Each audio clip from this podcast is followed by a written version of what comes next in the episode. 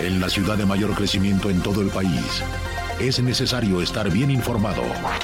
Radar 107.5 FM y Radar TV, Canal 71, la tele de Querétaro, presenta Radar News.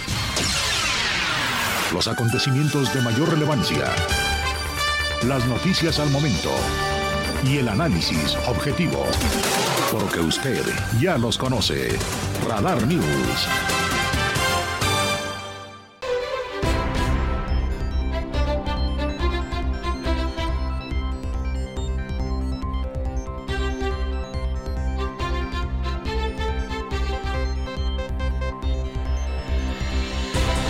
¿Cómo están? Muy buenas tardes. La una en punto en la capital queretana, la una y unos cuantos segunditos.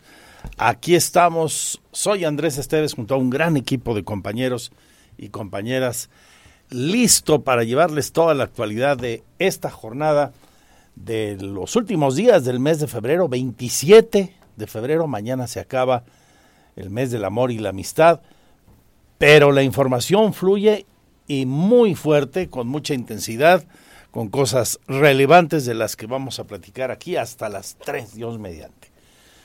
Abriendo nuestra primera plana, nos encontramos con lo más destacado del día. No hubo sorpresa.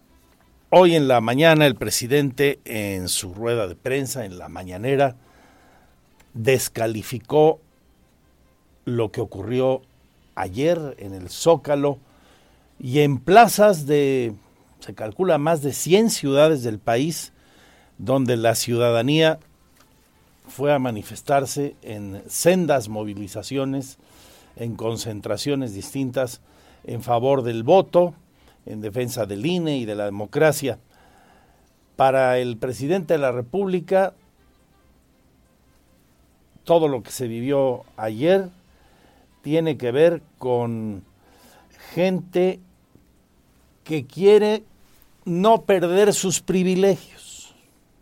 Así lo dijo. Que en sentido estricto no les importa la democracia, sino lo que quieren es que continúe el predominio de una oligarquía, es decir, un gobierno de los ricos, de los potentados. No les importa el pueblo, porque eso es en esencia lo que significa la democracia. Y desde luego que lo de la manifestación de ayer y otras que vendrán, pues eh, se encuadran en este propósito de enfrentarnos porque no quieren la transformación del país. Quieren seguir robando, quieren regresar por sus fueros, quieren seguir manteniendo en la marginación, en el olvido a la mayoría de los mexicanos, empobreciéndolos. Entonces, ese es el fondo. Pero, repito, es bueno para el país. Bueno, pues para el presidente, los decenas de miles de mexicanos, mexicanas, hombres, mujeres y niños, que se concentraron en el Zócalo y en muchas plazas del país, pues todos ellos, tomó tabla rasa, eh, pues es gente que solo quiere mantener privilegios y volvió a mencionar que pues, la inmensa mayoría de ellos y los convocantes particularmente es gente corrupta. Eso es lo que hoy el presidente volvió a comentar al hablar durante buen rato eh, sobre el tema de las movilizaciones de ayer. Un día después de esto, también se dio tiempo de criticar, hizo, una, hizo como un pase de lista el señor presidente ahí en la mañanera, eh, revisando los nombres de quienes eh, fueron oradores o quienes convocaron o quienes se hicieron presentes, eh, nombres de personas que están en ese movimiento al que nos estamos refiriendo el presidente arremetió, por ejemplo, contra el ministro en retiro José Ramón Cosío, principal orador, ayer en el Zócalo, lo volvió a acusar de eh, ser parte de la corrupción y dijo fue alguien destacado durante los tiempos del narcoestado con Felipe Calderón. Eh, luego tuvo también para otra de las oradoras, Beatriz Pajés, de hecho fueron dos los oradores en la Ciudad de México, dijo, y los que hablaron, Beatriz, Paje, eh, Beatriz Pajés, pues hija de José Pajés Yergo, del siempre, pero muy prista y muy conservadora, acabó por decir el presidente. Y luego, como le digo, al que le dio más a llenar fue al exministro eh, José Ramón Cosío, farsante, eh, corrupto, en fin, para todo tipo de calificativos echó mano el señor presidente. La mayoría, dijo, de los participantes ha participado en los gobiernos anteriores, han sido, como dije, defensores de los fraudes electorales, han formado parte de la corrupción en México, han pertenecido al narcoestado, que como ha quedado de manifiesto con lo de García Luna, se impuso durante los sexenios de Vicente Fox y Felipe Calderón. Bueno, por ahí se fue el presidente de la República esta mañana. Vamos a tener una mesa de análisis y reacciones con analistas independientes en torno a lo que se vivió ayer en Querétaro, lo que se vivió en muchas ciudades del país, particularmente también en la Ciudad de México, y el impacto que puede tener esta movilización ciudadana. Mire, más allá de que seguramente hubo personas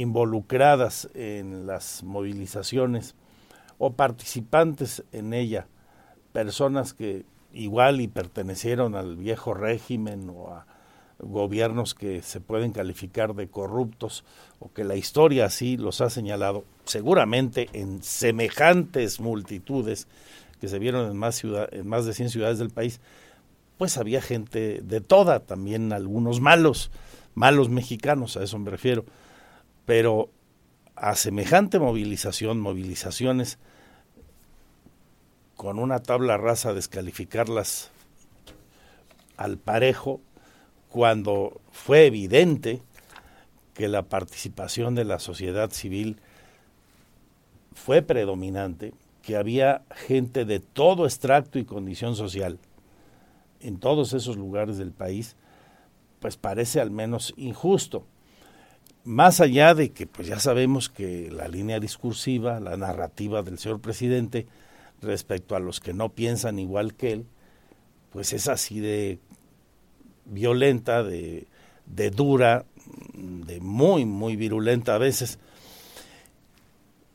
Y en síntesis, pues yo me quedo con una idea que compartía con usted en, en mi Twitter ayer y en otras reflexiones que hacíamos en redes sociales cuando alguien, quien sea, subestima la movilización ciudadana, normalmente comete un error. Esto que está viendo la gente de Radar TV en el 71 de Easy, la tele de Querétaro, que son las imágenes de una atiborrada plaza de armas, o las fotografías que vimos de Ciudad de México, de Monterrey, de Guadalajara, de muchas ciudades del país, pues es el reflejo de que hay un nivel de población, un porcentaje importante de la población, que no está de acuerdo con el plan B y que tiene temores respecto a que su voto siga contando en los siguientes procesos electorales si se modifican las leyes en la materia hemos visto a lo largo de los años, ya cuando en nuestro país tuvimos acceso a procesos democráticos, que cuando ha habido gente que subestima, menosprecia o desestima la movilización social, se equivoca, suele equivocarse y las consecuencias de ello pueden ser a veces tan duras como una derrota electoral. Yo tengo muy presente, para no irnos a otros lados, lo que ocurrió aquí en Querétaro en 1997, cuando el todopoderoso PRI de aquel tiempo menospreció las movilizaciones sociales que desde la ciudadanía impulsó alguien que venía del sector privado un señor llamado Ignacio Loyola Vera. Y pocos pusieron atención a la manera en que las clases medias y gentes de condición social humilde y también de dinero salían a las calles llenaban el auditorio Josefa Ortiz de Domínguez, llenaban los eventos donde Loyola Vera se presentaba. Decían, no hombre, pues enfrente hay un candidatazo, señor licenciado Fernando Ortiz Arana. Y no les faltaba razón por cuanto a que Fernando Ortiz Arana era un político pues del primerísimo nivel, no en Querétaro, a nivel nacional. Total que ya sabemos lo que ocurrió después. Y así seguramente usted encontrará a lo largo de la historia condiciones semejantes. Quien lo haga, ¿eh? Sea priista, panista, morenista, perredista, quien sea, y no quiera ver que hay un sector de la población que piensa diferente y que además de pensar diferente está dispuesto a salir a las calles para expresarlo, se puede equivocar. Eso que dijo ayer Mario Delgado, por ejemplo, el presidente de Morena, de que estas movilizaciones eran una farsa, pues ofenden a la inteligencia de las personas, ¿no? Y molestan a quienes sin cargas emocionales ni a favor ni en contra de ningún partido, se dieron el tiempo de ir a la plaza pública. Esa gente, por supuesto, que se enoja cuando escucha que lo ofenden, que lo lastiman, cuando se generaliza y se les incluye en esa buchaca, ¿no? Se les incluye en ese costal. Mezclar, por ejemplo, el caso de García Luna, como se vio con esa gran manta que se colgó allá en uno de los edificios de la Plaza de la Constitución, pues también me parece como una estrategia política en la narrativa de Morena, pues natural, pero no sé qué tan positivo, porque esa misma gente a la que me refiero, no la que tiene intereses partidistas, sino los ciudadanos que auténticamente están preocupados por lo que pueda pasar en el país en materia democrática, a esas personas les da exactamente lo mismo que le digan eso, que le pongan esa manta, que quieran eh, vincular el caso de García Luna con el PAN y todo lo que se vivió ayer. Porque estoy seguro que la inmensa mayoría de ellos, por supuesto que después de ver cómo atraparon en Estados Unidos a García Luna y allá lo sentenciaron y lo van a mandar a la cárcel por buena temporada, por supuesto que está de acuerdo en ello, en que lo metan a la cárcel. Si el señor está demostrado que era un ampón y un corrupto, pues que se vaya a la cárcel, ¿verdad? En nada les afecta eso. Pero este, hacer ahí un cóctel de, cosas que a lo mejor no vienen al caso, pues la gente ya no comulga con ruedas de molino. La gente no es tonta, así para decirlo pronto y bien. Y así como sin duda el partido hoy en el gobierno Morena está ahí con toda la legitimidad que le dieron más de 30 millones de votos y al señor presidente y hoy tiene un altísimo nivel de aceptación por las razones que se quiera Agustín Mande, pues también hay que entender que personas piensan distinto. ¿Por qué no respetarlas? ¿Por qué eh, expresarse de la forma eh, despectiva y ofensiva que algunos hacen? Ya no hablemos en redes sociales, ¿no? De quienes defienden las posturas de la llamada 4T. En fin, estamos en un tiempo sin lugar a dudas inédito, de una gran trascendencia en el país, por esto, simple y llanamente por lo que comento. Hay una ciudadanía despierta que como no se veía en el pasado, está dispuesta a sacrificar su tiempo, está dispuesta a salir a las calles para expresar lo que a ellos les parece. Punto se acabó. Se podrá estar o no de acuerdo con cada una de las personas que se manifestaron, incluso los que tienen intereses partidarios. Pero el valor de la movilización me parece que es el gran tema hoy y al que todos debiéramos eh, considerar y respetar. Se esté o no de acuerdo, insisto, con el planteamiento. El mero hecho de la movilización. Son signos de las democracias maduras esas. Esas movilizaciones son botones de muestra de que un colectivo, de que una sociedad está lista para debatir y en el debate hacer valer su voz. Usted tendrá un mejor punto de vista y aquí, como le digo, lo vamos a analizar con eh, expertos en sociología, en politólogos, eh, voces interesantes, pero la más importante será la que usted nos comparta, ya sabe, las redes sociales de Radar, ahora mismo la repetimos cuando vayamos a la pausa, o en mi Twitter, arroba Andrés Esteves MX, fanpage Magazine TV Cro o andresesteves.mx, que es por cierto también, como usted sabe, la misma dirección de la web con las noticias y nuestro canal en streaming. Esto es algo de lo importante hoy que acapara la atención en la agenda informativa, pero hay otros asuntos que abordaremos, además de esas reacciones de personajes eh, de la vida política, de la vida social, del sector productivo de Querétaro en torno a lo que vivimos ayer y el impacto que va a tener en adelante. Lo de ayer ya fue, pero ¿qué queda de esto? Y en adelante, ¿qué puede ocurrir más allá de la determinación que tome la Suprema Corte de Justicia de la Nación una vez que las impugnaciones que la oposición haga a la aprobación de la famosa reforma en el plan B este, pueda presentar. Hoy estuvieron en Palacio de Gobierno ya con otros temas interesantes de la agenda de las que vamos a compartir las personas de Querétaro que fueron con los perritos rescatistas a Turquía. Ahí en la imagen, la foto de los dos perritos, hombre, con una placidez. ¿Eh? Ah, se lo narro a la gente de la radio, la está viendo la de la tele. Estuvieron con el gobernador y con Lupita Murguía, ahí en Palacio de Gobierno.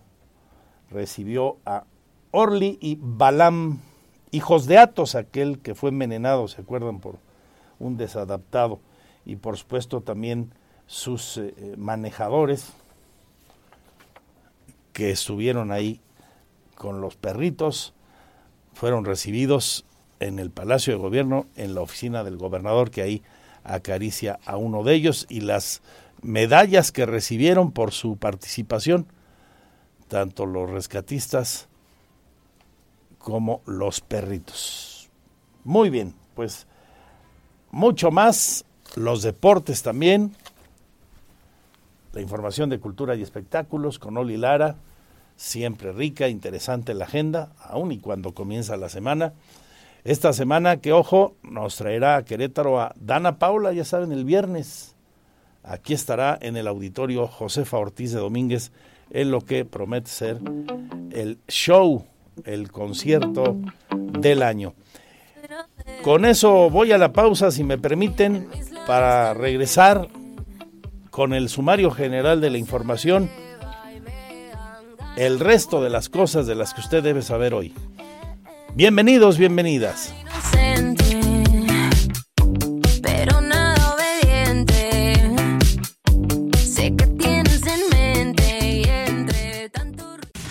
Este es el resumen, lo más importante del día en Radar News es presentado por los más exquisitos platillos de comida tradicional mexicana de restaurante Hacienda Los Laureles. Con lo más destacado de la información, aquí el resumen general de las noticias. Hoy que tendremos, como le decía usted hace un momento, una mesa de análisis sobre el momento mexicano después de las movilizaciones de ayer en más de 100 ciudades del país, luego de lo que hoy comentó el presidente por la mañana quien aseguró que las personas que asistieron a la marcha del domingo son gente a la que realmente no le importa la democracia, que lo único que defienden es que se mantengan sus privilegios. No quieren, dijo, la transformación del país, quieren seguir robando, quieren regresar por sus fueros, quieren seguir manteniendo en la marginación y el olvido a la mayoría de los mexicanos, empobreciéndolos. Ese es el fondo, ese es el fondo de quienes organizaron esa movilización dijo el presidente, pero al final eh, señaló es, es bueno para el país. El presidente celebró que en la marcha en defensa del voto hubo saldo blanco. Sin embargo, refirió, se presentaron denuncias por robos de carteras en el Zócalo. Mencionó que la asistencia de los manifestantes fue de aproximadamente 80 mil personas, máximo 100 mil, y en otros estados, sobre todo los que gobierna el PAN, hubo concentraciones, pero muy pequeñas, dijo. Eh, van a tener que movilizarse más, que llenar más veces el, el zócalo como nosotros lo hicimos en su momento, dijo López Obrador pues tienen todo el derecho de manifestarse. Ayer afortunadamente hubo saldo blanco, algunas denuncias porque se incrementaron los robos de cartera aquí en el Zócalo, pero eso es intrascendente, ¿no? O sea, imagínense con tanto delincuente de cuello blanco reunido, este, pero fue lo único. Lo demás sobre la asistencia, pues cada quien tiene su medición. Este, pues como lo definió la ciudad como 80 mil, máximo 100 mil aquí. Y en otros estados, sobre todo donde gobierna el PAN, que hubieron también concentraciones, pero todavía muy este, pequeñas para lo que representa el potencial conservador en México.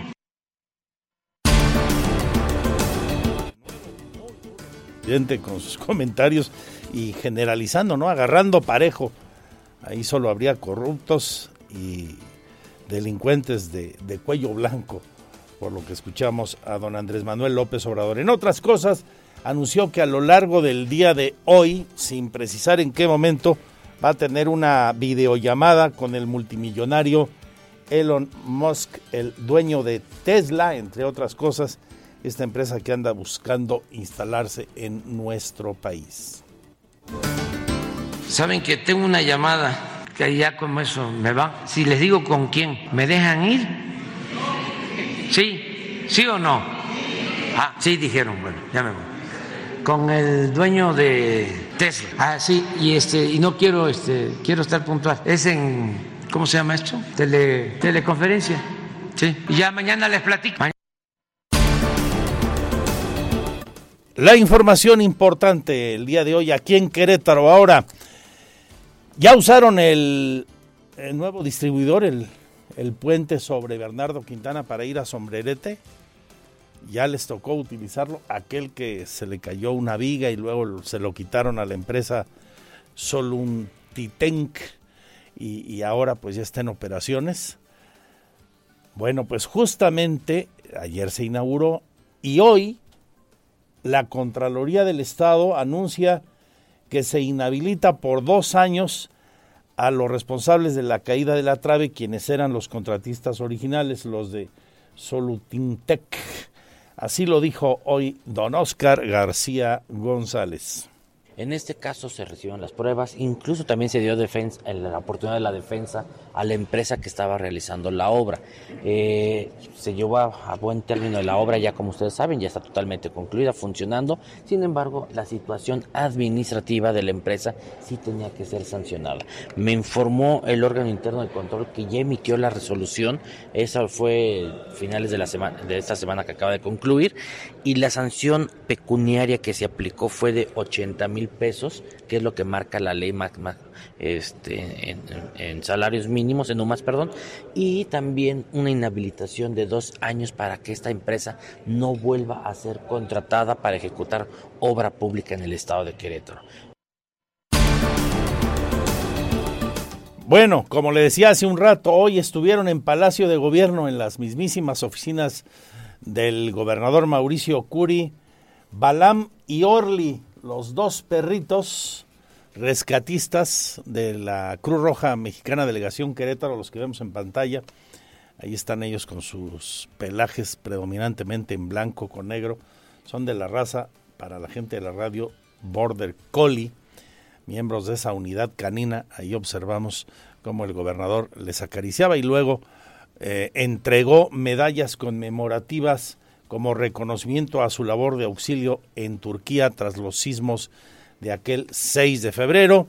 Se tomaron ahí la foto del recuerdo con Lupita Murguía, titular de la Secretaría de Gobierno. El mandatario dialogó, por supuesto, con Edgar Martínez, el socorrista eh, quien coordinó las acciones con los rescatistas sobre su participación y la de los canes en la zona de desastre, actos sin duda de valor, de gran valor, que los llevaron a rescatar a cuatro personas con vida, se comentó durante el encuentro, y a 36 personas fallecidas en 11 días de operaciones en una ciudad que se llama Adiyaman, en Turquía. También conversaron sobre la colaboración que hubo con las autoridades del país afectado al atender llamados distintos de emergencia por parte de la Brigada Mexicana que coordinó, por supuesto, la Secretaría de la Defensa Nacional. Curi celebró el esfuerzo de los rescatistas en eventos tan adversos como los que fueron a cubrir solidariamente. Esto le dijo el gobernador y aquí parte de lo que comentó Edgar Martínez, quien fue con Orly y Balam. Ahorita lo que nos, nos acaba de anunciar el gobernador obviamente es que eh, el reconocimiento de la especialidad, eh, las cosas que se vienen a futuro ya, ya, ya las podemos ir anunciando con, con posterioridad, pero ahorita tenemos todo el apoyo del gobernador, estamos muy contentos de haber, haberlo acompañado aquí en Palacio de Gobierno. Él estuvo bastante conviviendo con los perros y los pudo conocer también. Entonces nosotros estamos contentos, estamos tranquilos porque igual creo que hicimos una buena representación en Turquía. Martes, el Sindicato de Trabajadores y Empleados de la UAC, el ESTEUAC, analizará en asamblea la propuesta de incremento salarial que presentó nuestra máxima casa de estudios, además de algunos ofrecimientos en prestaciones. Nos habla de ese ofrecimiento el secretario general del Esteguac, José Alejandro Octavio Silva. En sí lo que estaríamos viendo es la posibilidad de que los compañeros este, entiendan la, el ofrecimiento por parte de la universidad y que la mesa de negociación se está buscando eh, que se resuelva el tema de la clínica dental para que los compañeros puedan tener el beneficio como, marca el contrato colectivo. Asimismo también eh, está, se está trabajando en la aplicación al 100% de eh, las exenciones de pago, que se dé cumplimiento pleno al contrato colectivo de trabajo en un, en un 100% como manifiesta el mismo clausulado. Aunque se emitió una queja ante la Defensoría de los Derechos Humanos de Querétaro en contra de la Secretaría de Salud, porque presuntamente una persona trans consideró haber sido discriminada por personal de esa dependencia, las dos partes llegaron a un acuerdo, dialogaron y es posible que el tema quede zanjado, así lo dice el ombudsperson de Querétaro, el doctor Javier Rascado. No, ahorita en el Hospital General hemos estado en contacto con, con, esta persona y se ha estado generando incluso negociaciones con el Hospital General. Ya están llegando prácticamente a un acuerdo. Recuerden que una de las partes de la, o parte de las funciones que tenemos en la Defensoría es justamente la conciliación. Se acercó con nosotros la persona para presentar la queja y nosotros hemos estado generando el acercamiento entre las partes. Bueno, ella, ella más bien, este, la, la persona eh, más bien refiere que hubo una una discriminación y un maltrato en cuanto a la, atención concretamente, pero bueno, ya se está trabajando y hubo acercamiento, incluso ya platicaron tanto las autoridades de la Secretaría de Salud como la persona. Ya concluyó el plazo, había sido de 30 días que tenía el presunto responsable de asesinar a dos perritos en la colonia Las Américas para llegar a un acuerdo con las personas agraviadas. Las agraviadas no aceptaron ningún trato, por lo que se pedirá de nueva cuenta una audiencia intermedia, refiere la abogada del caso, la abogada mm, de la parte afectada, Mónica Huerta. El plazo justo se vence el día de hoy. Hace 30 días se llevó a cabo la audiencia intermedia y se pidió la suspensión. Estaríamos esperando a que cierre el día de hoy para hacer la solicitud nuevamente ante la juez para que se cite audiencia intermedia. Hubo un acercamiento, pero no hay un acuerdo. Eh, digamos que la propuesta de el imputado no es de interés para las dos ofendidas y este no, no se logró ningún acuerdo, por lo que entonces pediríamos que se reanude la audiencia. ¿Cuál es su, su propuesta que hace esta persona? Pues que ofrece dinero, o sea, la verdad es que una cantidad irrisoria a lo que se determinó. En información de nuestros municipios, aquí en Querétaro, la Secretaría de Gobierno, esta que está a cargo de Arturo Molina, reporta la suspensión de 10 fiestas clandestinas este fin de semana. Es el balance que presentaron hoy en el marco del informe del programa Te Quiero Vivo. Fueron reportadas por la ciudadanía. También clausuraron cuatro lugares, impusieron siete multas, cuatro de inspección y tres de protección civil. Habla el secretario técnico de la Secretaría de Gobierno, Paulo César Recendis. El día de hoy se han podido inhibir 10 fiestas clandestinas las cuales intentan pasar por una fiesta normal. Es importante mencionar que el foco rojo de estas es que las realizan en su mayor, mayoría en salones de fiestas o domicilios particulares, de los cuales destaca el cobro de cover y la afluencia de un gran porcentaje de menores de edad, así como la venta de alcohol a los mismos.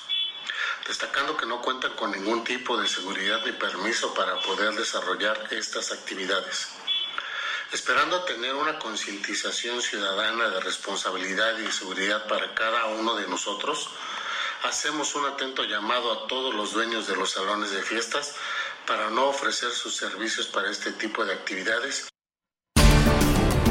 Aquí mismo, Servicios Públicos Municipales reporta un total de 1.338 contratos de recolección de basura, de los cuales 688 son en la Delegación Centro Histórico la cual cuenta con más de 3.100 licencias de funcionamiento a comercios. Esto representa apenas el 20%, se queja la titular de esa secretaría, Alejandra Aro. Hasta el momento han detectado que existen alrededor de 3.152 contratos que deberían contar con ese contrato de acuerdo a su giro comercial y hace un llamado a que esos particulares se acerquen a la Secretaría para regularizar la situación respectiva acercamientos con todos los prestadores, que restaurantes, hoteles, eh, algún, algún negocio. Seguimos platicando, seguimos trabajando y bueno, aquí ahorita comentarle que tenemos 1.338 contratos, se han elaborado, eh, los negocios pueden contratar con el municipio o ya sea con una empresa autorizada a la recolección de residuos. Y bueno, pues esto es de acuerdo a lo que generan, los días que quieren el servicio de recolección de residuos, es de acuerdo a lo que se les cobra y como se ha comentado en ocasiones anteriores, no hubo ningún incremento, solamente es por el valor del UMA que cambia año con año. Entonces, bueno, seguimos, tenemos mesas de trabajo, seguimos atendiendo a todas las personas que tienen establecimientos para darle seguimiento y aquí, bueno, comentarles que en el mes de enero se enviaron 180 invitaciones igual a todos los locatarios del centro histórico. Ahorita traemos como prioridad el centro histórico.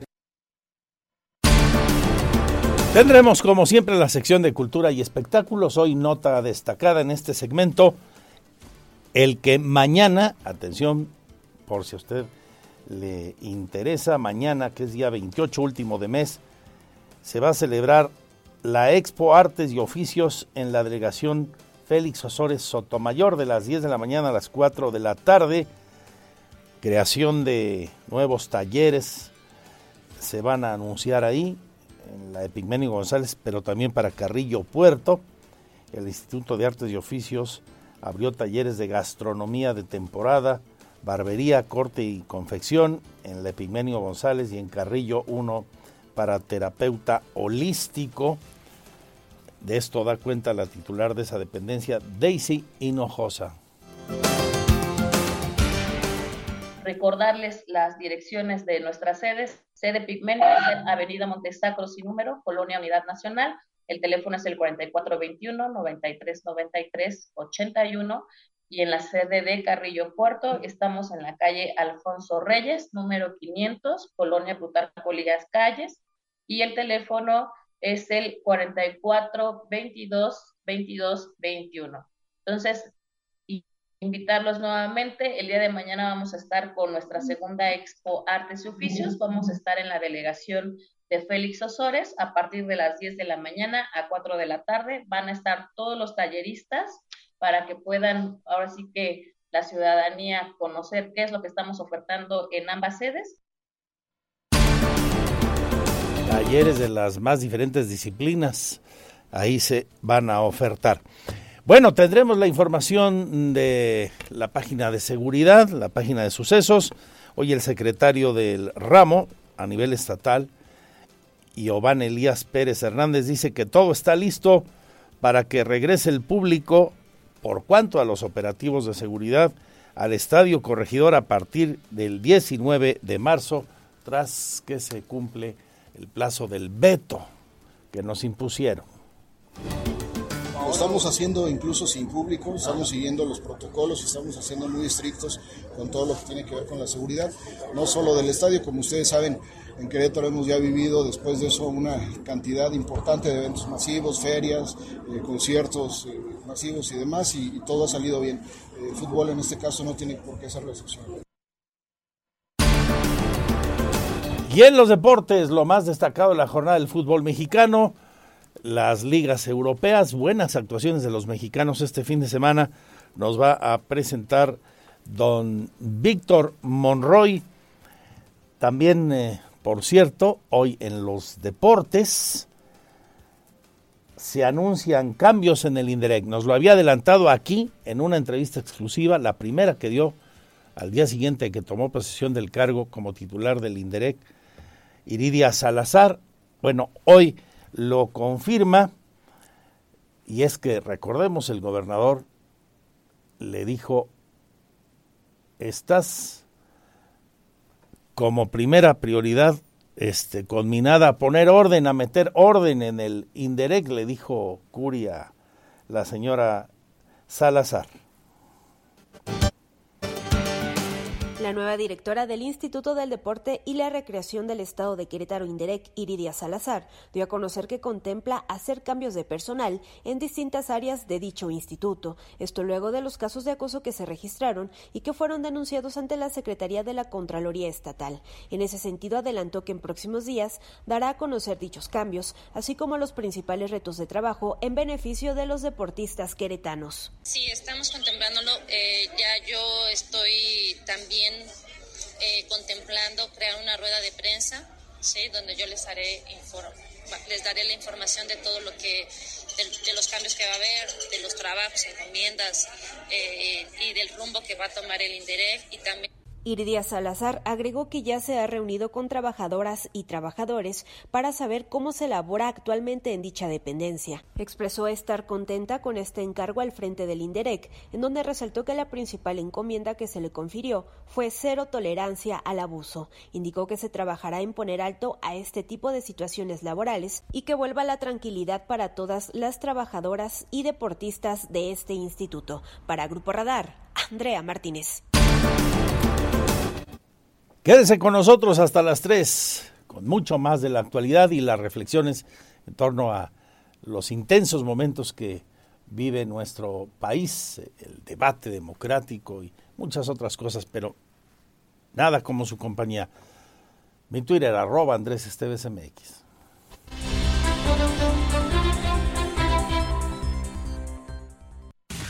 Este es el resumen, lo más importante del día en Radar News.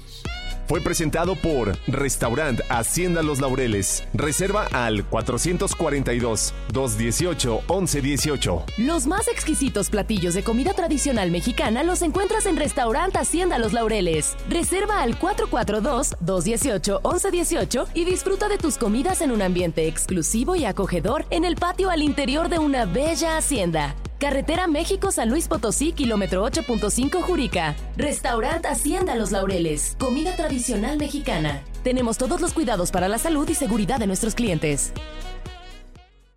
Porque siempre estamos cerca de ti. Síguenos en nuestras redes sociales.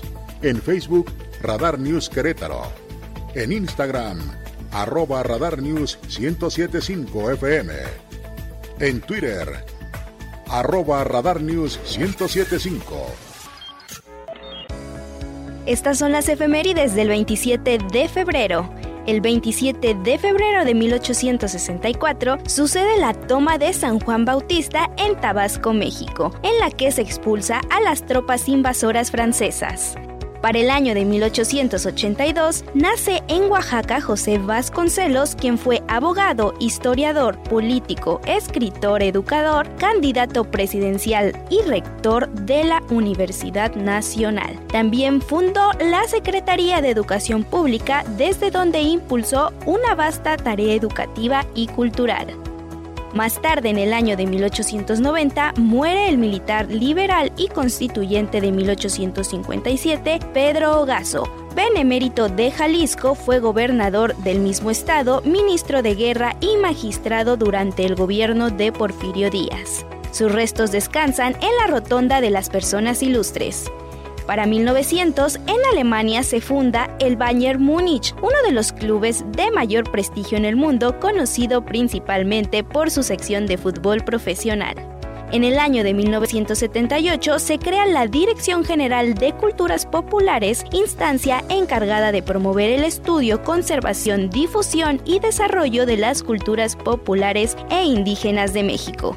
Siete años más tarde muere en la Ciudad de México Francisco Monteverde, investigador, filólogo, doctor en letras, catedrático universitario, escritor y académico.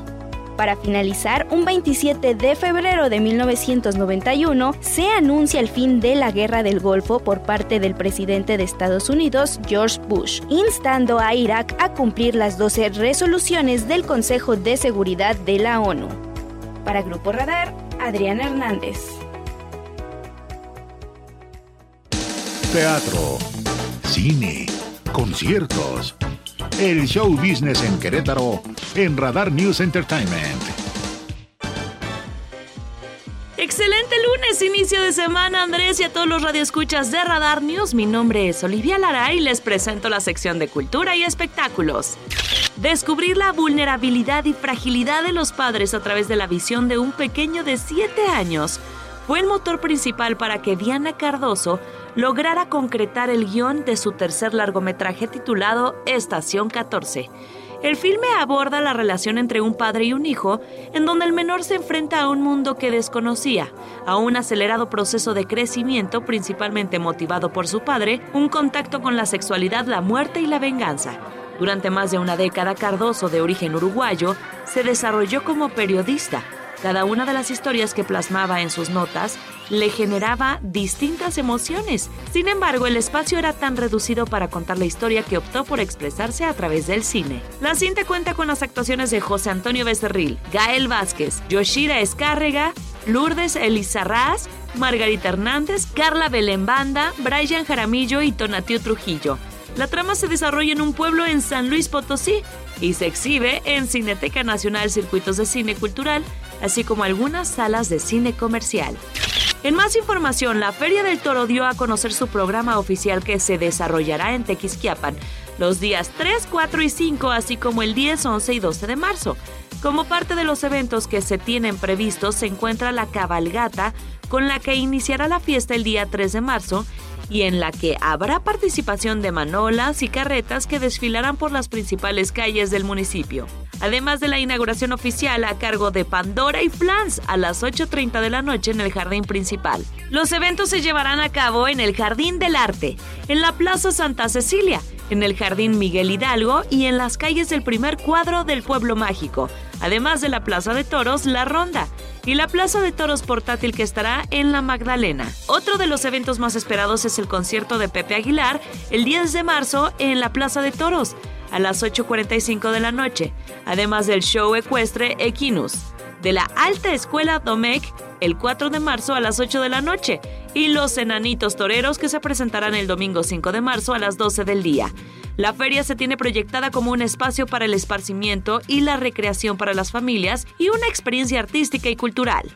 Por último, a partir del cuento El Pizarrón Encantado del reconocido escritor y dramaturgo mexicano Emilio Carballido, Aide Boeto recrea una historia plagada de fantasía infantil que nos habla del poder de los buenos deseos. El misterio del pizarrón nos sumerge en el mundo de Adrián, un niño que encuentra en su imaginación el refugio ideal ante la ausencia de sus padres, sus tíos primos, una que otra singular mascota y su bisabuela Pompilia serán sus aliados en este viaje en el que aprenderá que los deseos llevados a la acción cambian realidades. Los esperamos todos los domingos de marzo y abril a las 12 horas en el auditorio del Museo Regional de Querétaro. No falten.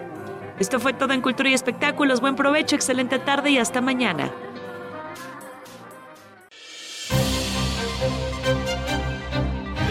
No todo lo que se publica es noticia.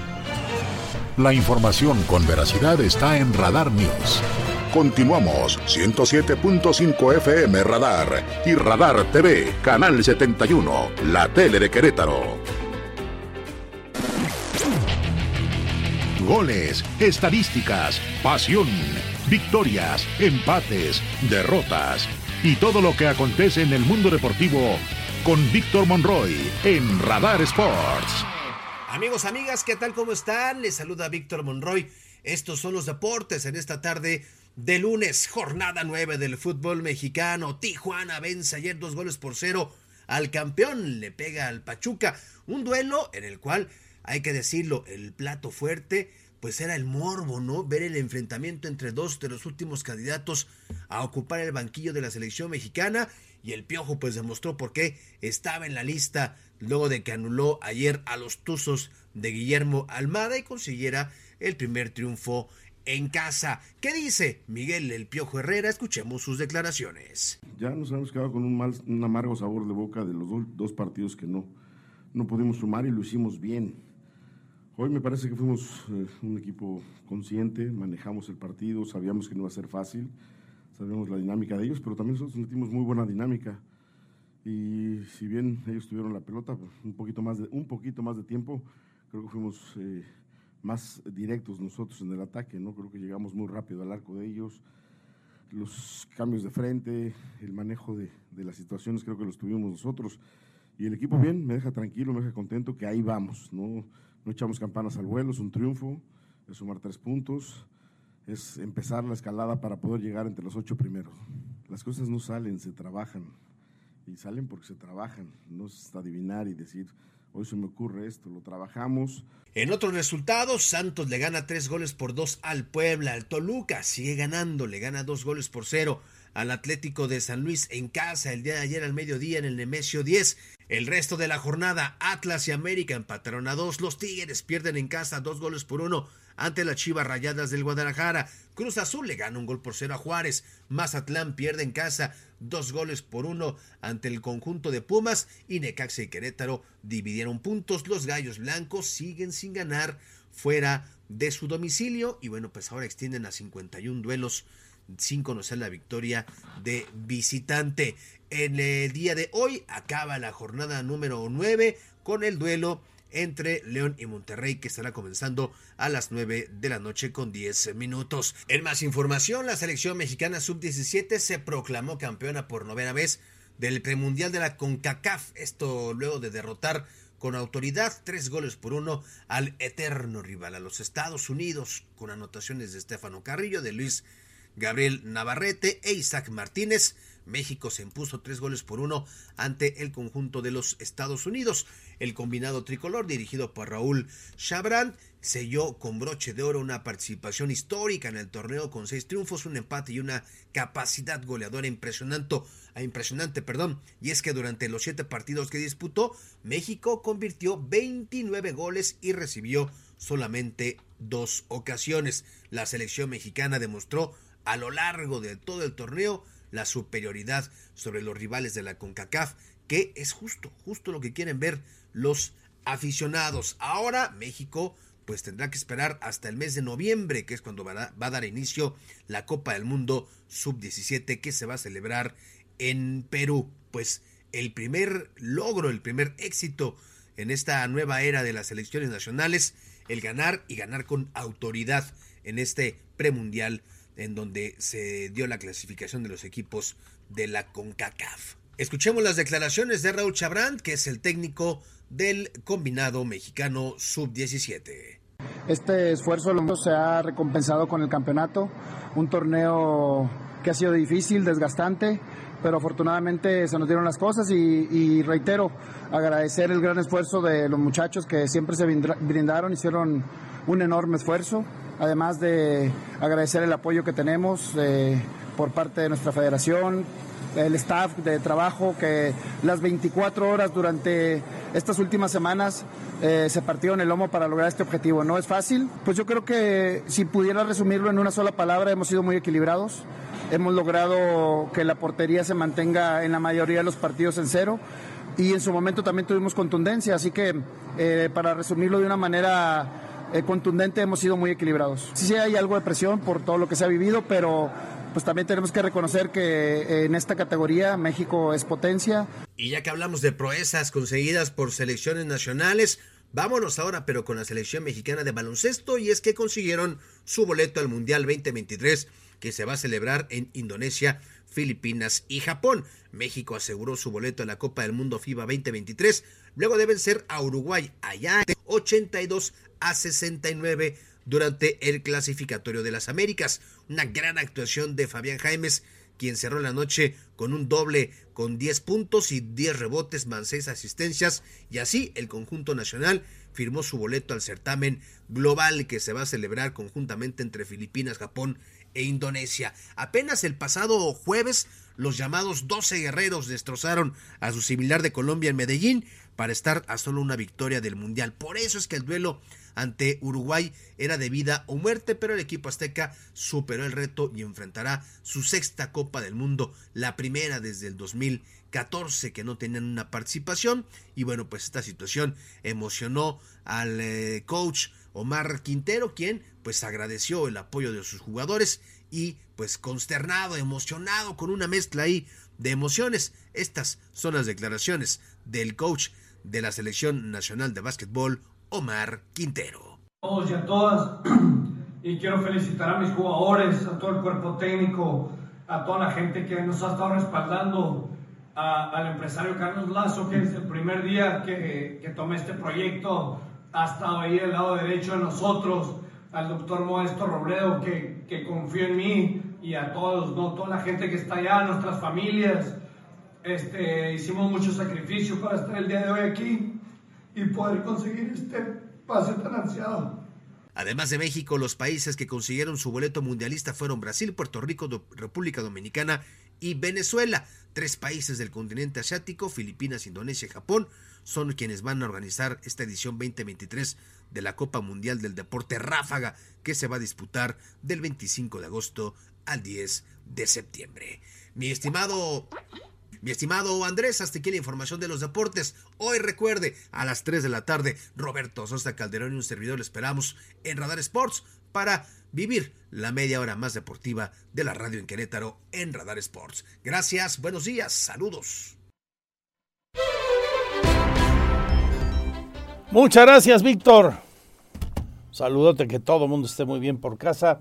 Don Víctor Monroy y los deportes.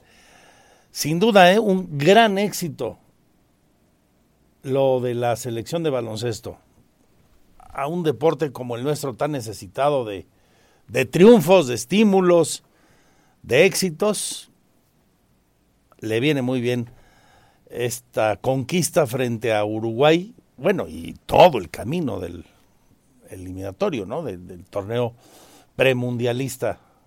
Éxito en el mundial y ya estar ahí es sin duda un gran logro para el básquetbol mexicano. Que vengan muchos más. Las dos con doce minutos, le cuento todo el detalle de lo que debemos conocer sobre en qué punto está la obra de la 5 de febrero y también la puesta en operación del puente del libramiento a sombrerete sobre Bernardo Quintana que se inauguró ayer por parte del gobernador. Entre otras cosas, y el análisis, la mesa de opinión sobre lo que pasó ayer en más de 100 ciudades del país en las movilizaciones en favor del voto y la defensa del INE, como le llamaron sus organizadores.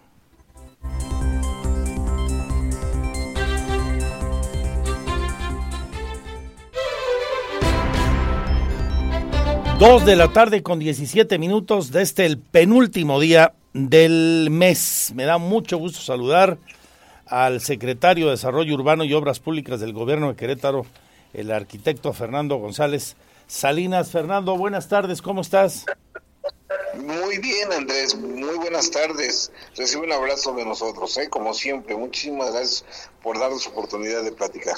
Bueno, tengo algunas cosas que preguntarte para conocimiento de nuestra audiencia. Primero, eh, ya que entró en operaciones ayer el puente libramiento, como le querramos llamar, sobre Bernardo Quintana y hacia Sombrerete, eh, ¿cómo se ha comportado a 24 horas casi de de su inauguración, Fernando? Eh, precisamente este, estamos monitoreando eh, cuánto es el aforo que estamos recibiendo el día de hoy, porque eh, se ha comportado muy bien. Tan es así que yo creo que estaba está de moda. Ayer a las 10 de la noche todo el mundo estaba pasando por ahí. O sea, eh, parece que, que todo el mundo dijo, a ver, vamos a echarnos una vuelta. Fueron a inaugurarlo también. Fueron a inaugurarlo todos, o sea, después de las 11 de la mañana, que fue a la hora, más o menos 10.45, que fue la hora que, que lo, lo, el, el gobernador nos hizo favor de abrir a, a, pues al trabajo que, que, le toca a este puente, pues desde entonces está este, funcionando. Y te comento que yo personalmente he estado yendo este y bueno anoche era era no como si como si estuviera como si tuviéramos un flujo normal. De hecho quiero comentarte que tenemos una cónica poblacional de 125 mil personas en la zona a las que va a dar servicio. Ayer pues no, no, no había razón, pero en días normales va a dar servicio a la UTEC, va a dar servicio a las clínicas del Seguro Social que está por ahí, va a dar servicio a la delegación Epimenio González, a la Secretaría de Seguridad Ciudadana Municipal, a lo que es la Prepa Norte, a los bachilleratos que tenemos ahí sobre el pie de la cuesta. Entonces, tiene, va a tener mucho trabajo este, este puente, ¿eh? va a tener mucho trabajo y bueno, pues las 15 colonias que por lo menos de forma directa están ahí, este, pues como para que se les dé servicio con esta infraestructura. Básicamente, ¿qué ganamos con, con el puente? Eh, para que eh, toda nuestra gente sepa, los que andamos por esta zona nos queda claro, pero para toda la audiencia de Querétaro, Fernando.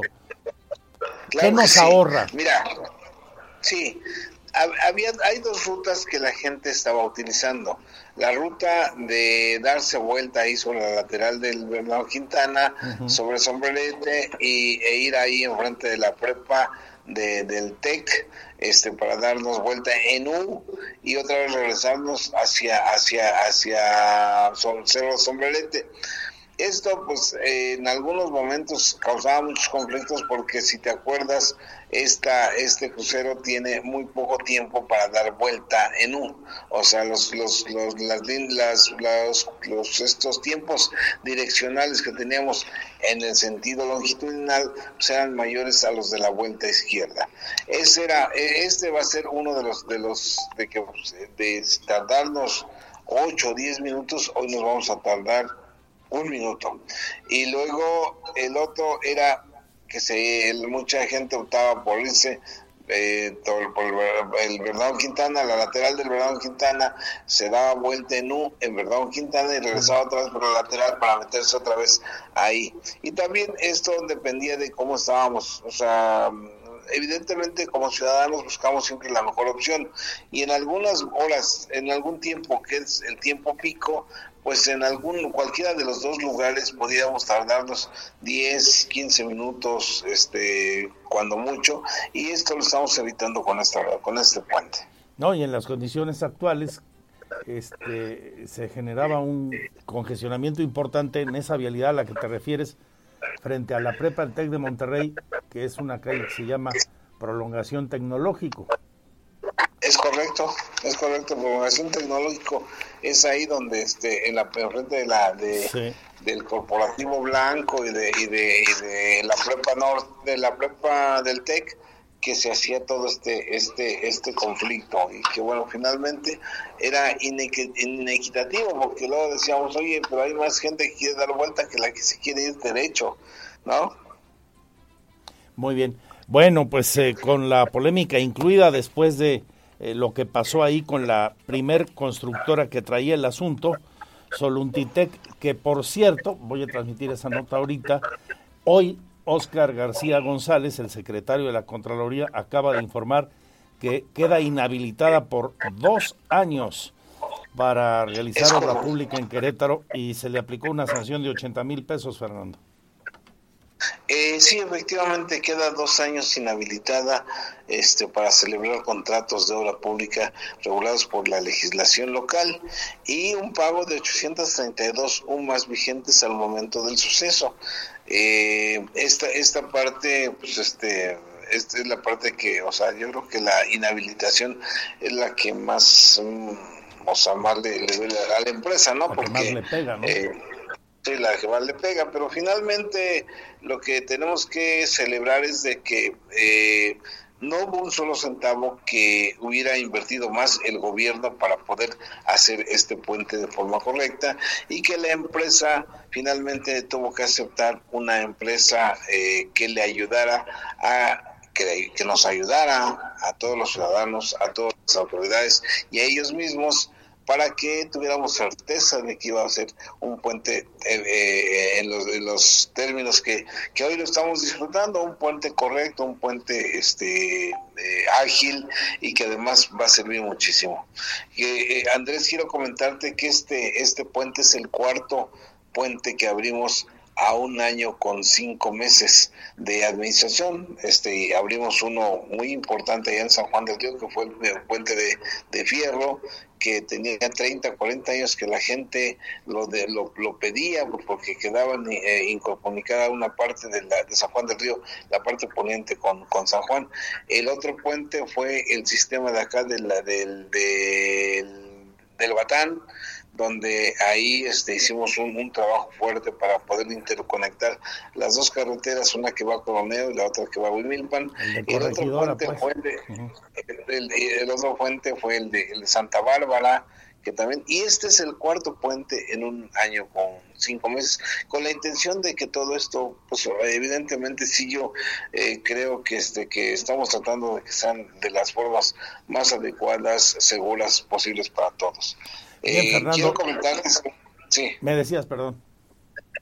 Sí, quiero comentarte que, que este, solamente para, para, para consideración de la gente que se siente un poco eh, pues este pues nerviosa por, por subirse al puente quiero comentar que se hicieron dos pruebas este eh, durante el, el, proceso ya de montaje de las claves este y, esas pruebas tienen que ver con la colocación de, de, camiones de 35 toneladas, tres camiones en los tres claros más importantes del puente, 35 toneladas. Este, eh, esa prueba eh, tuvimos unos unos sensores para poder identificar este deformación de la estructura la estructura eh, contabilizada en, en, peso la deformación se, la máxima tendría que ser de 1400 este, kilogramos y lo que se deformó fueron 70 kilogramos este y luego una, otra prueba que se hizo también eh, donde vehículos también de 35 toneladas circularon al mismo tiempo, eh, sobre todo el puente, y bueno, y no hubo en ese momento ninguna deformación. Totalmente seguro el puente entonces totalmente seguro y contamos con el acompañamiento de el Colegio de Ingenieros quien tuvo dentro de sus de sus filas al Instituto de Ingeniería de la UNAM que también nos estuvo este avalando todos los procedimientos que tuvimos. En realidad yo creo que es una forma de, de, de, de cómo tengamos muchísimo más certeza de las cosas. Correcto, estoy con el secretario de una entrevista que nos diste en Magazine TV Cro, nos dabas a conocer también, y lo comparto aquí a la audiencia, que ya quedó concluida la obra de construcción del cárcamo de bombeo del proyecto Paseo 5 de Febrero para evitar uno de los grandes conflictos de la zona, históricos conflictos, los de las inundaciones ahí. Eh, ¿Nos puedes dar detalles, arquitecto, secretario? Sí, claro, con todo gusto. Quiero comentar que ya está terminado, ya está terminado. Hicimos este tres pruebas ahí. Este, una fue la de hidrostática, otra fue otra fue, fue otra prueba fue la de hermeticidad y ahorita este el día 6 estamos terminando de hacerle todas las pruebas. Es una prueba de, de alternancia, es decir, que dentro de las siete, siete este, bombas que tenemos para sacar el agua, y porque hasta el, porque hasta el día 6, porque estamos ahorita llenando los, los el sistema, el, la, la cisterna, es este para ver cómo funciona, la, haz de cuenta que la bomba 1 con la bomba 2, la 3 con la 5, la 5 con la 2, con la con la con la 7 y cosas así. O sea, es una prueba continua para poder estar eh, haciendo este que, que, esto bien funcione. La capacidad es de 20 mil metros cúbicos, este, el, el, el, cálcamo, y ya, ya está totalmente terminado, ya están totalmente este canalizadas todas las, este, las instalaciones eléctricas, lo que hace 15 días este, todavía terminando. Y quiero comentarte que eh, fue una sorpresa para tu servidor también el hecho de que, de, que hemos estado revisando en otros estados y la capacidad que tenemos dentro de nuestro cárcamo es, es, es importante. Dentro de zonas urbanas es uno de los más grandes. Y este quiero comentar también que todos los sistemas que, pusimos ahí este de, de, las bombas y el este y, y, y la, y la esta de, emergencia, la, la, la planta de luz. La planta de la planta de emergencia, este, pues son fabricadas expresamente para este cálcamo, o sea, no son, no las fuimos a comprar, este, esas son fabricadas, este, ahí eh, a, la tienda, ¿no? O sea, son fabricadas profesor para, para esto, ¿va? ¿En qué porcentaje va el avance general de la obra en este en este momento, hoy 27 de febrero, Fernando? Más o menos en el 25%. En el 25% andamos. Eh, eh, yo eh, muchas veces cuando veo los porcentajes me desespero un poco porque eh, avanzamos mucho y tenemos una intensidad de trabajo durante 15 días y llevamos un décimo, un décimo, entonces este, pero ya estamos saliendo de la parte difícil. Este, quiero decir que este, que eh, la parte difícil es, es que la, las bases de los puentes. Sí, la cimentación. Acuérdate que estamos haciendo un poco más de este de, de más de 22 de, estamos haciendo 22 estructuras de puentes y entonces este pues todos los, más de cinco mil pilas que tenemos ahí eh, y ya ya ya vamos al 70% más o menos de, de, pilas eh, ya en muchos eh, el caso de por ejemplo de ahí de, Avenida Coahuila ya están las columnas estamos colando columnas para poder traer este traves aquí en Zaragoza igual este ya tenemos también un avance muy fuerte en los intertramos ¿qué es el intertramo? es el espacio que hay por ejemplo entre Coahuila y Epimelio González. Quiero comentarte y si me lo permites este Andrés eh, al respecto de, lo que también de, de, lo que mucha gente dice que es el cierre total de la 5 de febrero.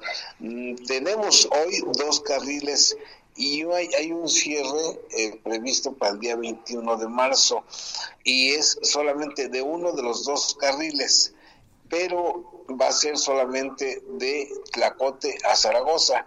La opción que vamos a tener es Avenida de las Torres y en vez de tener un carril, ahí vamos a tener tres carriles. Así es que yo creo que este no vamos a tener muchas afectaciones. Eso será hasta el 21 de marzo al 21 de marzo y prevemos aproximadamente tres semanas en tenerlo terminado para regresar otra vez a los dos este a los dos carriles. te molestamos antes de ese 21 de marzo, ¿te parece? Claro que sí, quiero comentar que una es una semana laboral y las dos semanas de Semana Santa, precisamente para que afectemos lo menos posible. Vale, muchas gracias, arquitecto. Andrés, muchas gracias, un placer platicar contigo.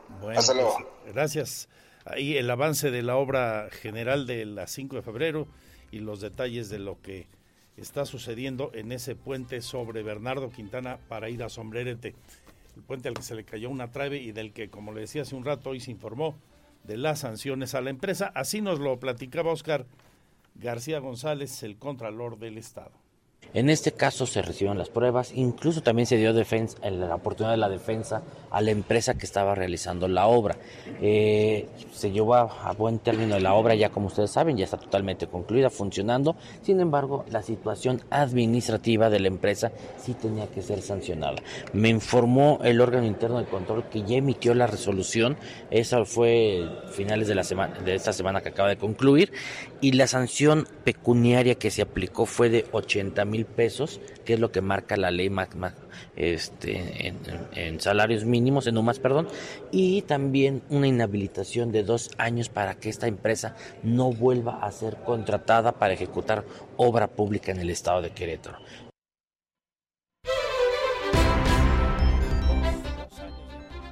Solutintec, que así se llama esa empresa. Regreso con más, lo mejor su compañía le recuerdo mi Twitter, arroba Andrés MX. Gracias por su confianza.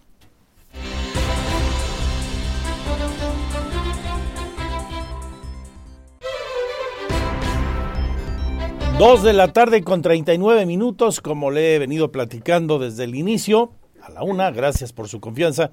Abrimos la mesa virtual de análisis sobre el gran tema hoy, todo lo que está ocurriendo con el tema electoral, la democracia mexicana, las concentraciones de ayer en más de 100 ciudades del país, las nuevas críticas hoy durísimas otra vez del presidente hacia los organizadores de las concentraciones y pues luego en ese mismo tono, pues, muy crítico con todos aquellos, eh, generalizando el presidente, cometiendo el error de generalizar, me parece, cuando se expresaba respecto a, quiénes y por qué se estaban manifestando ayer. El día después, en la opinión de analistas muy reconocidos, eh, gente con un gran conocimiento de causa, como al primero de ellos que saludo, mi amigo el licenciado Efraín Mendoza Zaragoza, sociólogo, fue presidente del Instituto Electoral del Estado de Querétaro en su momento, un hombre que conoce bien las entrañas de la, democracia en nuestro país y cómo se ha transformado y, también la vida política. Gusto saludarte, Efraín. ¿Qué lecturas te dejó lo de ayer? Y, ¿Qué lecturas te dejó lo de ayer y, el momento que estamos viviendo como, país en este intenso eh, y muy frontal debate entre las partes, muy polarizado? Pues mira, Andrés, estamos, por supuesto, ya en modo 2024. Es decir, todo tenemos que mm, ubicarlo en la lógica de la sucesión presidencial. Em, estamos viviendo un, digamos, la última parte del tercer tercio del gobierno de Andrés Manuel López Obrador, que en muchos aspectos pues ha constituido una ruptura con las formas de hacer política y también con algunas orientaciones nuevas del eh, proyecto de nación. Y lo que vimos ayer, pues evidentemente hay que decirlo con todas sus palabras, es un lleno total, es una movilización que constituye una disputa frontal del espacio público, es un ejercicio del derecho que ejercen eh, quienes están en disidencia frente al proyecto que ganó en 2018 y es también la confirmación de que vivimos en una sociedad democrática. Se pudieron manifestar sin obstáculo alguno y me parece que en sí misma esta movilización es una negación de que se viva en el autoritarismo o estemos camino a una dictadura. Hacía tiempo que eh, eh, no teníamos un México tan vivo en términos de la aspiración democrática de la sociedad civil, ¿no te parece? Y no lo digo solo por lo de ayer, ¿eh? hablo en general desde que empezamos a votar en Querétaro, por ejemplo, y nuestros votos contaron bien en el 97. Sí, efectivamente, la alternancia política y la movilización electoral se han instalado como una rutina en la vida democrática eh, con sus distintos momentos, sus distintos ritmos, sus distintas orientaciones, pero en particular esta movilización hay que leerla en un contexto más amplio, en, en un contexto más reciente, las movilizaciones masivas del mes de noviembre y también la movilización anunciada en enero para el próximo 18 de marzo. La, la vida democrática implica la confrontación abierta, Andrés, implica el que sin llegar a las armas, la mm, discusión política pueda desarrollarse de una manera directa, identificando actores y también precisando aquellos puntos que constituyen la discordancia. De otra manera, eh, y me parece que así fue un, un largo tiempo, se vivía en la simulación y hoy me parece que estamos en términos muy vivos, eh, muy dinámicos, pues confirmando que la democracia es sana y que no hay un hasta ahora un modelo de convivencia pública eh, hasta ahora que lo supere. Entonces, tendríamos que acostumbrarnos a este tipo de, acciones de disputa abierta de una nación. Y hay que celebrar que la sociedad eh, se manifieste y que haya gente con criterios diferentes. Lo, lo ideal sería pedir un tono más respetuoso, quizá, en, en, las expresiones de, de, algunos protagonistas.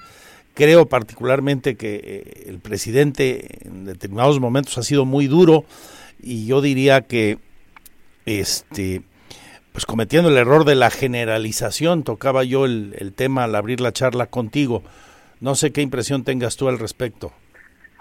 Mira, el presidente eh, López Obrador eh, ha mantenido una, eh, diríamos, una, una congruencia en términos discursivos que mostró desde el año 2000 que disputó la jefatura de gobierno del Distrito Federal y antes cuando fue presidente nacional del PRD y antes cuando fue candidato a gobernador de Tabasco. Es decir, si revisáramos el tono y, los, uh, vamos, conceptos centrales de su discurso, no hay ninguna modificación.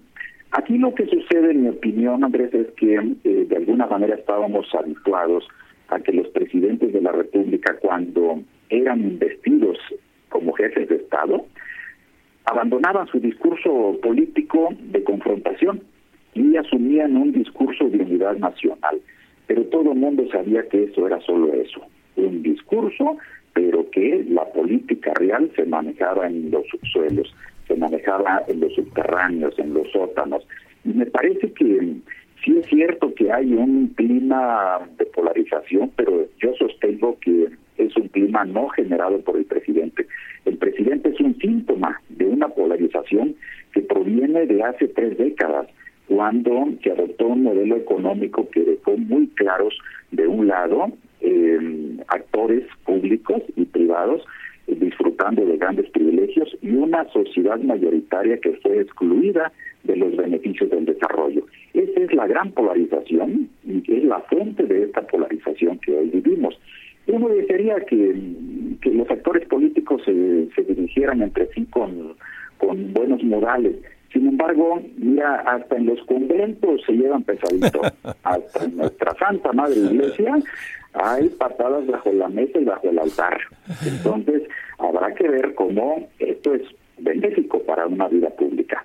Bien, eh, gracias Efraín, te agradezco mucho, siempre muy rico el, el escuchar tus aportaciones. Gracias, te mando un abrazo. Muchas gracias a ti, Andrés, igualmente que estés muy bien. Buenas tardes. Efraín Mendoza, Zaragoza, analista político, politólogo, por tanto, sociólogo, maestro universitario, ex presidente del Instituto Electoral del Estado de Querétaro.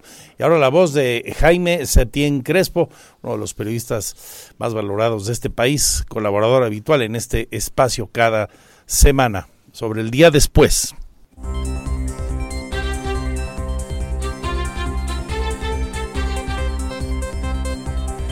La opinión Radar News. Muy buenas tardes. La cuaresma católica ha iniciado en México con una marea color de rosa. Millones de personas han dicho no al plan B del presidente López Obrador y de su partido político. La soberbia tiene un precio y descalificar como se descalifica desde Palacio a los adversarios tiene un precio. Pero no se mira ese precio solamente en las urnas o en las estadísticas de aprobación. Mírase, como debe ser, en el deterioro al que somete al ya de por sí desgarrado tejido social de nuestro país. El presidente y su partido político juegan con fuego. Lo han dicho tirios y troyanos arrinconar a la clase media bajo la teoría del aspiracionismo FIFI, más que una ocurrencia simpática, como dicen que es los aliados de López Obrador, es un despropósito histórico. De ella, de la clase media, ha salido el impulso a la democracia. Es más, de ella salió el impulso que le dio por lo menos 10 y medio o 11 millones de votos en 2018 al propio presidente de México para gobernar el país a todos los mexicanos en las elecciones del 2018. A estas alturas del siglo XXI, asusar a los ciudadanos a la división, permítasenos decirlo, es una actitud diabólica. El, diálogo, el diablo no dialoga, el diablo impone. El mal no tiene plan B. El fanático sabe sumar hasta uno Solo el reconocer los derechos y la voz del otro, de los otros, salva a un pueblo. No nos fijemos ahora en las estadísticas. Fijémonos ahora en el plan de ruptura, en el plan de división que está detrás de este famoso objetivo B o plan B, como se le quiera llamar.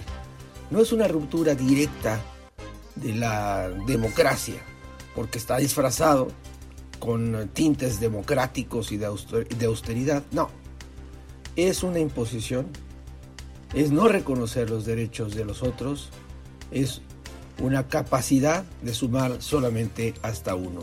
Mi voz es la única, la única que debe sonar en el amplio territorio nacional. Y eso tiene un precio. Por desgracia ese precio, los platos rotos, como siempre, los vamos a pagar todos los ciudadanos en este país. Este es mi comentario el día de hoy. Gracias y hasta la próxima. Gracias. Diez minutos, maravillosos minutos para seguirle informando. Quédese con nosotros. Hay noticias interesantes en el cierre.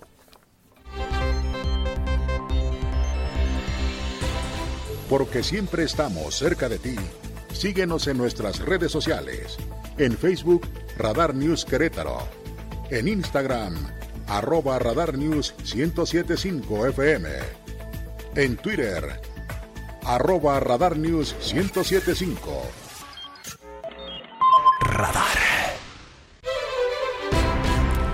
Bueno, vámonos con las del estribo. Interesante lo que está trascendiendo en redes sociales, en algunos eh, medios eh, norteamericanos y aquí en la columna del eh, reconocido analista económico Darío Celis. Pongo en contexto, si usted me escuchó desde que comenzamos, le transmitía la voz del presidente que hoy en la mañana informaba que sostendría una videollamada con el multimillonario Elon Musk, el dueño de Tesla, la empresa que busca instalar su planta de fabricación de vehículos eléctricos en nuestro país. E incluso el presidente en Palacio Nacional eh, terminó su conferencia matutina un poco antes para acudir a su despacho, pues eh, quería ser puntual y dijo que mañana informaría sobre lo que conversó con el multimillonario. Eso es lo que dijo el presidente en la mañana. Lo que está trascendiendo ahorita es que tras la conferencia, la videoconferencia, el presidente habría mantenido su postura de que la planta no debe ser instalada, esta planta con una inversión multimillonaria en dólares, no debe ser instalada en Nuevo León, y que aparentemente el dueño de la empresa, Tesla, dijo, bueno, pues entonces no me instalo en México, me instalo en Austin, la capital de Texas. Habrá que esperar algún pronunciamiento oficial de Tesla y por supuesto a ver qué dice el presidente si hoy más tarde o como ofreció mañana tempranito. Maneje con mucho cuidado.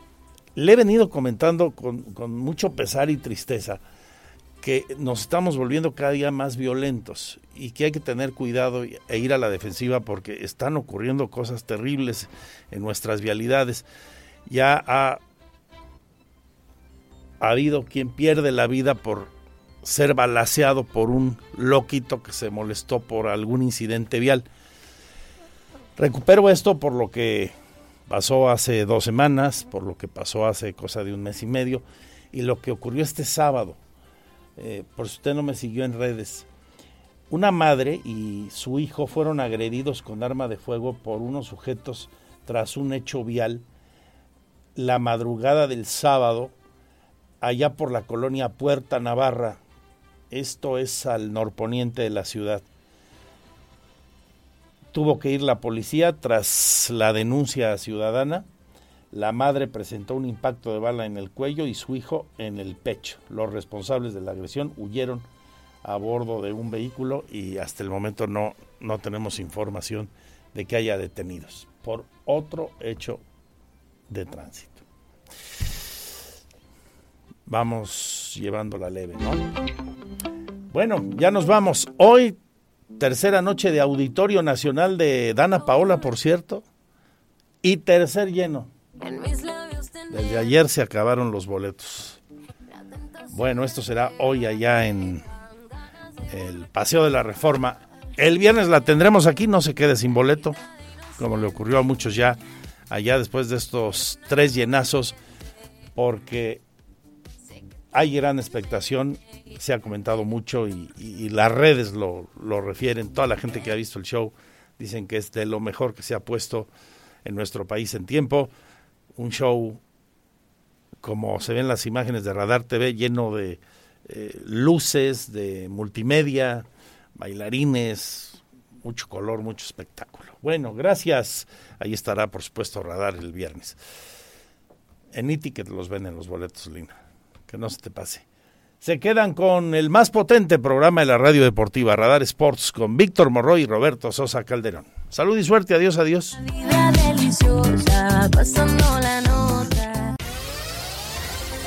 Ahora está usted bien informado. Radar News.